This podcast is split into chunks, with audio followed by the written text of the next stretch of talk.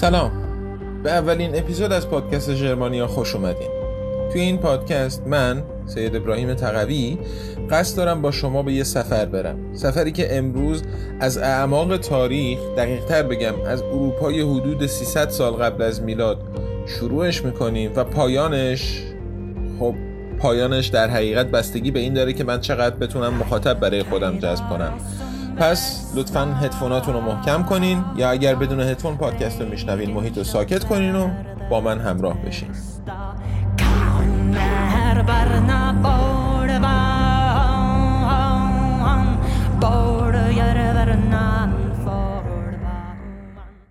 چیزایی که ما از تاریخ و آدمایی که تو دوره های مختلف زندگی می‌کردن می‌دونیم بسته به دوره تاریخی و فرهنگ اون آدم ها محدود میشه. مثلا درباره آدم هایی که تو منطقه ایتالیای امروزی حدود 2000 سال پیش زندگی می‌کردن خیلی چیزها می‌دونیم.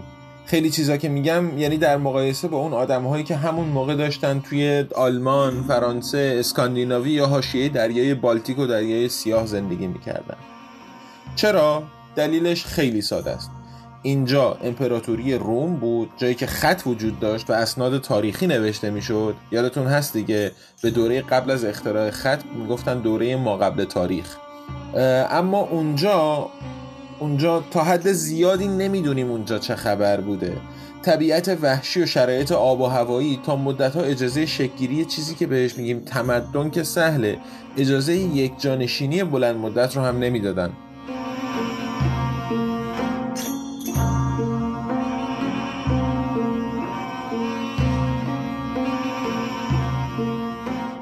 گفتم طبیعت وحشی و شرایط نامناسب. بذارید چند تا مثال براتون بزنم.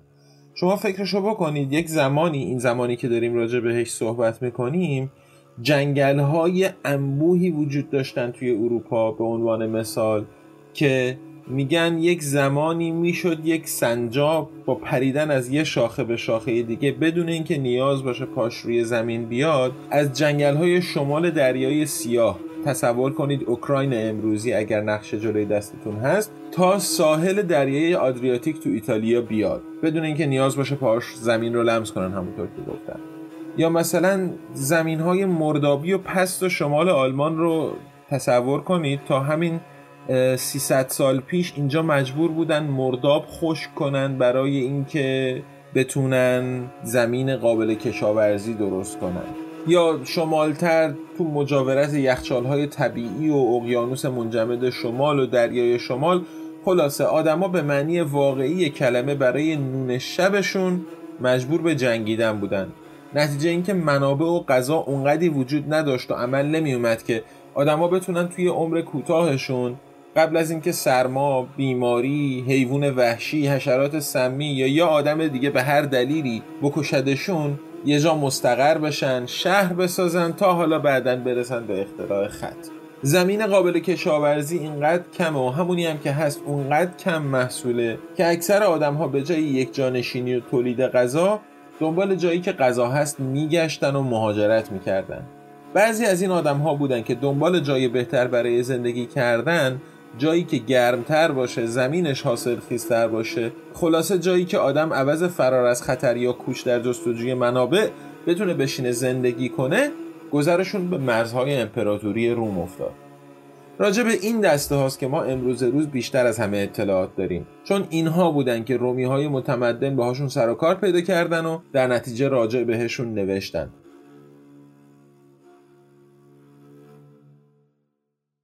قدیمی ترین سند مکتوب به دست ما رسیده از یک زبان از خانواده زبانهای ژرمنیک یعنی زبان خود این بربرها تازه نزدیک 700 سال بعد قرن چهارم میلادی به دست ما رسیده. اونم تازه ترجمه انجیل ترجمه انجیل ملقب بهش میگن انجیل وولفیلا. به زبان گوتیکه توی قسمت بعدی پادکست ها راجع بهش حرف می‌زنیم. اما همینجا متوجه میشید که اطلاعات ما راجع به فرهنگ و به خصوص دین و اساتیر این اقوام بربر محدود میشه به چیزایی که یا دیگران راجع بهشون نوشتن یا قرنها بعد نوادگانشون. اونم نوادگانی که دیگه به اون اسطوره ها و فرهنگ اعتقاد نداشتن و صرفا داشتن میراث ادبیشون رو حفظ می‌کردن. اولین کسی که جایی چیزی از ژرمن ها نوشت یا اقلا قدیمی ترین کسی که چیزی نوشته که ما امروز در دسترسمون داریمش یه دریانوردی بود به اسم پوتاس. پوتاس اهل یه مستعمره یونانی نشین بود به اسم ماسیلیا جایی که امروز بندر مارسی هست. پوتاس در همون دورانی که اسکندر مقدونی مشغول لشکرکشی به مرزهای شرقی جهان مکشوف تمدن یونانی بود با کشتی مرزهای غربی و شمالی اروپا را اکتشاف می‌کرد.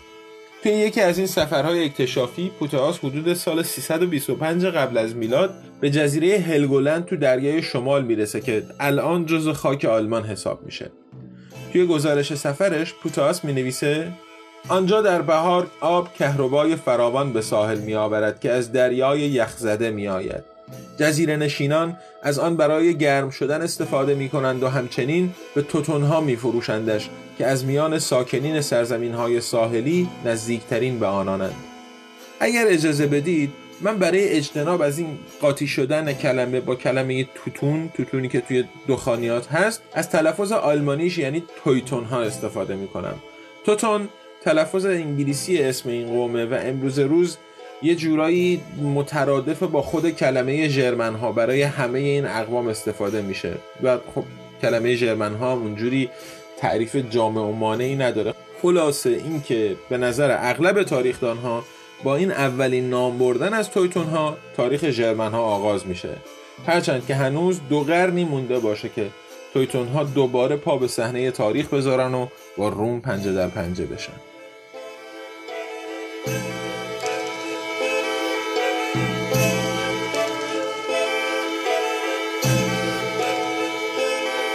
Música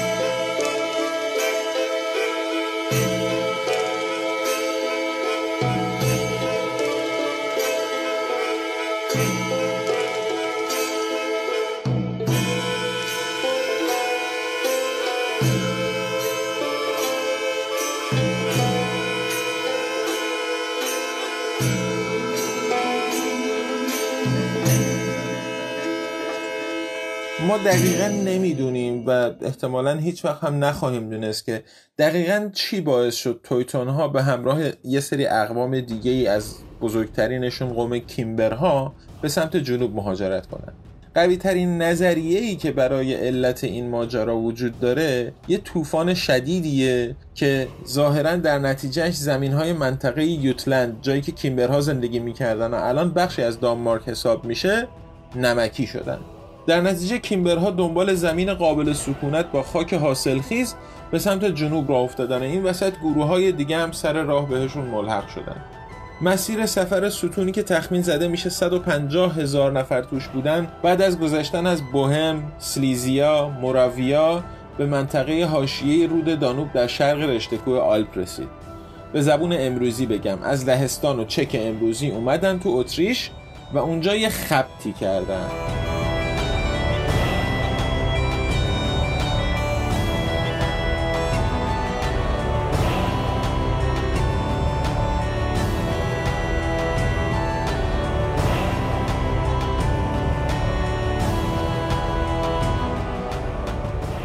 توی این منطقه 13 تا قوم کلتی با هم متحد شده و یه پادشاهی به اسم نوریکوم تشکیل داده بودن. درباره اینکه کلتا کی بودن حالا بعدا صحبت خواهیم کرد. فعلا در همین حد بدونین که اینا هم تقریبا فرقی با ژرمنا نداشتن. از این نظر که اینها هم بربر بودن خط نداشتن و متمدن نبودن به قولی. اما این پادشاهی که اسمش رو از اسم یکی از اون قوم ها احتمالا بزرگترینشون یعنی نوریک ها گرفته بود با روم ارتباط خوبی داشتن حمله نمی کردن معدن نمک و آهن داشتن امنیت گذرگاه های آلپو برای تجارت تأمین می کردن. یه مورخ رومی به اسم تیتوس لیوینیوس حدود سال 170 قبل از میلاد مسیح نوشته که پادشاه نوریکوم حتی یه هیئت دیپلماتیک رومی رو پذیرفته و از این زمان به بعد نوریکوم دوست و متحد روم حساب میشه حالا وقتی 50 سال بعدش تویتون ها و کیمبر ها و آمبرون ها و اقوام دیگه ای که سر راه بهشون ملحق شده بودن سر راه مهاجرت همراه با قتل و غارتشون گذرشون به نوریکوم میفته چی میشه؟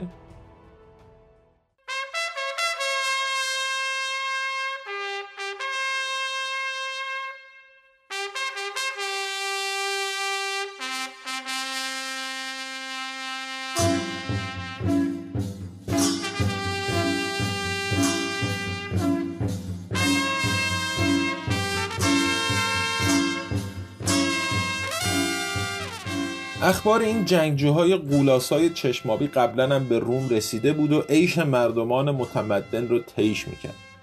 تو روم تعریف می‌کردن که دو تا ستون جمعا 300 هزار نفری از این جنگجوها دارن اون بالا دم مرزهای شمالیمون یه کارایی می‌کنن که ازش بوی خوبی نمیاد. تازه کلی هم زن و بچه همراهشونه ظاهرا. نکنه می‌خوان بیان سراغ ما. این شد که تا تویتون ها و کیمبرها به نوریکوم که یه جورایی مرزبانی روم رو می‌کرد و اولین صد دفاع مرزهای روم در مقابل اقوام وحشی بود حمله کردن جناب پاپیریوس کاربو کنسول روم دستور داد سری گذرگاه های آلپ رو ببندن که این بربرها یه وقت به سرشون نزنه وارد ایتالیا بشن. اما وقتی دید که ظاهرا اصلا همچین قصدی ندارن کنسول روم یحتمل از سر غرور و دست کم گرفتن طرف مقابل اشتباه مهلکی مرتکب شد. کاربو کیمبرها رو بابت حمله به متحد روم متهم کرد اما کیمبرها قسم و آیه آوردن که آقا ما اصلا خبر نداشتیم اینو دوست رومن وگرنه کارشون نداشتیم. حالا هم چیزی نشده ما که برای جنگ نیومدیم دنبال زمین میگردیم واسه زندگی کردن. حالا هم به مسیرمون ادامه میدیم. دعوا نداره که. کاربو هم در ظاهر موافقت کرد. حتی راهنما همراه کیمبرها فرستاد که تو پیدا کردن زمین های مناسب کمکشون کنن. در واقعیت اما به راهنماها دستور داده شده بود تا کیمبرها رو از یه مسیر طولانی ببرن تا کاربو بتونه با دوتا لژیونی که داشت راهشون رو قطع کنه و با یه حمله غافلگیرانه شر این وحشی های پاپتی رو از سر روم کم کنه. بابت این زیر و روکشی جناب کنسول بهای سنگینی پرداخت کرد.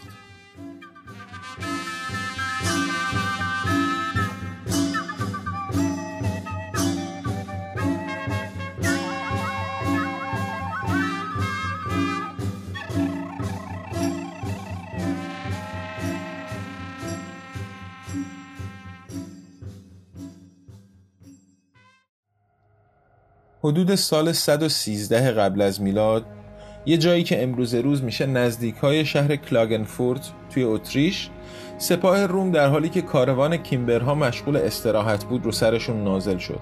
سلاح و شیوه جنگیدن کیمبرها در مقایسه با لژیون های سرتاپا زره پوش رومی بدوی کاملا. اینا صرفا نیزه های چوبی داشتن که یه تیکه آهن شاید اون سرش نصب کرده بودن به عنوان سر نیزه. منتها خیلی با هیجان و انگار که یهو دیوانه می شدن تشنه خون بودن اینطوری می جنگیدن.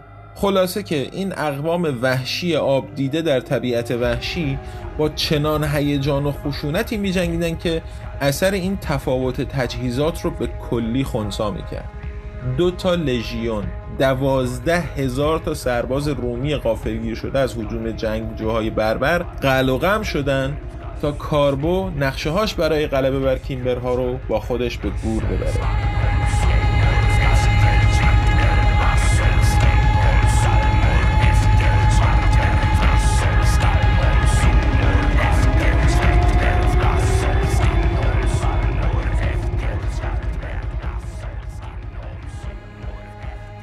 رومی ها صرفا خوششانس بودن که وقتی طوفان رد و برق شروع شد کیمبرها به خاطر خرافاتشون این رو نشانه ای از خشم خدایان تفسیر کردن و دست از جنگ کشیدن وگرنه هیچ خبری از اینها به روم نمی رسید اما روم خوششانسی دیگه ای هم داشت. تویتون ها و کیمبرها با اینکه سپاه مقابل رو نابود کرده بودن و راهشون برای ورود به ایتالیا باز بود مسیرشون رو به سمت جنوب ادامه ندادن. در عوض به سمت قلمرو اقوام کلتی هلوتی در سوئیس امروزی گل فرانسه امروزی بچه هایی که طرفدار آستریکس و اوبلیکس باشن گل رو خوب یادشونه و اسپانیای امروزی کوچ کردن. روم 15 سال دیگه فرصت نفس کشیدن داشت تا زمان ملاقات دوباره با تویتون ها برسه.